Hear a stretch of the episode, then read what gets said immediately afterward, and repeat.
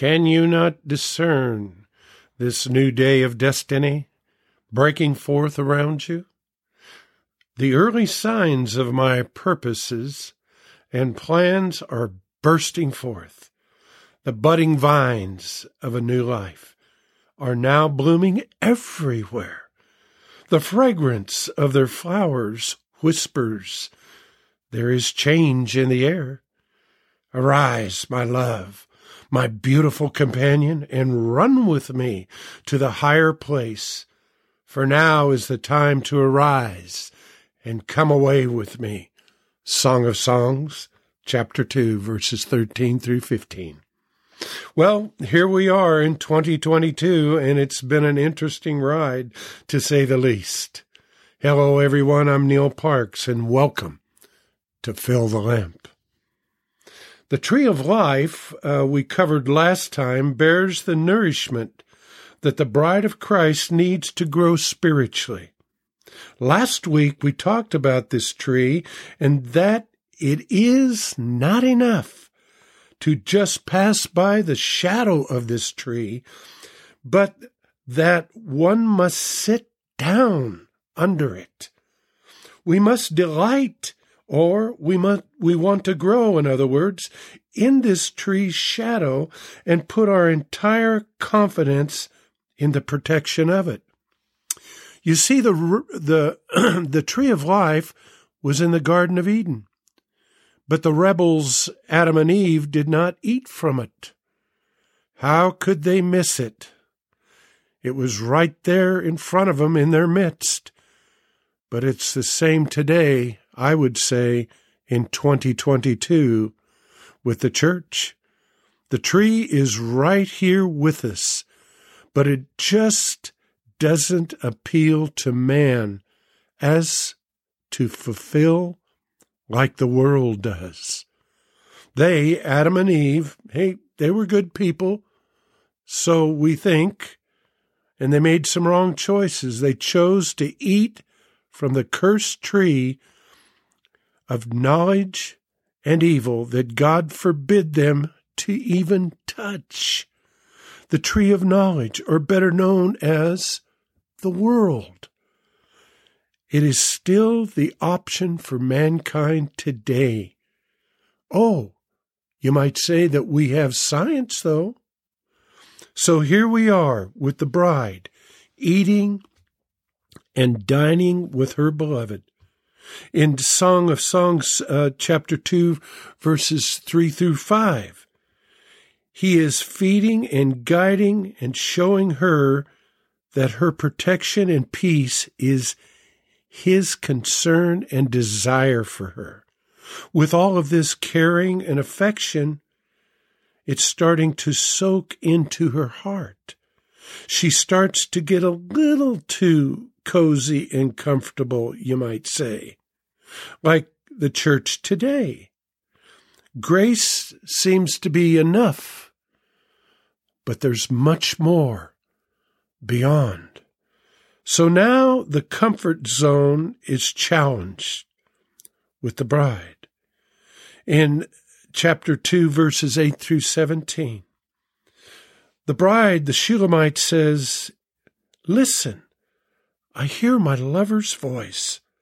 I know it's him coming to me, leaping with joy over mountains, skipping in love over the hills that separate us, to come to me. She is obviously loving this, wouldn't you say? But what was that? That separate us? There is a lot more to this picture than what she, the bride, is assuming. Jesus is pictured as effortlessly, skipping and leaping over mountains as working to fulfill the Great Commission. Oh my. The mountains speak of the obstacles, human and demonic obstacles. Jesus has power over all of them. But you see, she is accustomed to eating and dining with the fruit he brings to the table under the shade of the tree of life. She says, My beloved spoke Rise up, my love, and come away. There's the call to follow him. He's asking her to follow him and stay connected in ministry. But now in verse 17, she exposes herself by refusing his call to follow, by telling him to go on and do your thing, so to speak, on, on the mountains without me. Here we find her painful compromise. It is due to her immaturity and fear, not so much rebellion. She fears that a total obedience, that total obedience thing, will be a little too difficult and costly. She loves him, but does not think she has the strength, maybe, to fully obey him. But there really is more to the story. Take a look at verse 15 as the beloved is speaking. Verse 15, you must catch the troubling foxes, he says, those sly little foxes that hinder our relationship. For they raid our budding vineyard of love. In other words, they're in the garden with us to ruin what I have planted within you. Will you catch them and remove them from me? He says, or we can do it together. So, what are these little foxes? I think we know what is going on here. It is called sin. We've gotten a little too cozy with comfort and made some excuses as the bride. Now, here we go to the Shulamite in verse 16. She says, I know my lover is mine, and I have everything in you, for we delight ourselves in each other. But until the day springs to life and the shifting shadows of fear disappear, turn around, my lover, and ascend to the holy mountains of separation without me separation she's talking about. She's okay with that. She goes on to say, until the new day fully dawns. Run on ahead like the graceful gazelle and skip like the young stag over the mountains of, here it is again, the mountains of separation. Go on ahead to the mountain of spices. I'll come away another time. Oh, isn't this the way the church has stumbled and bumbled by not making disciples in these last days?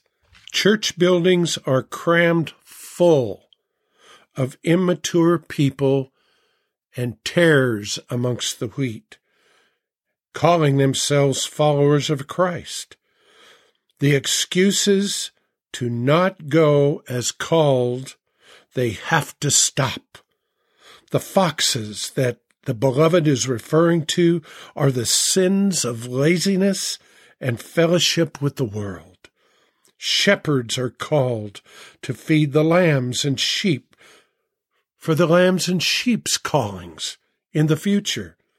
Feelings and fears about not being strong enough or knowledgeable in Scripture to answer the call fall on leadership and not their encouraging the lambs and the sheep. What do I mean by that?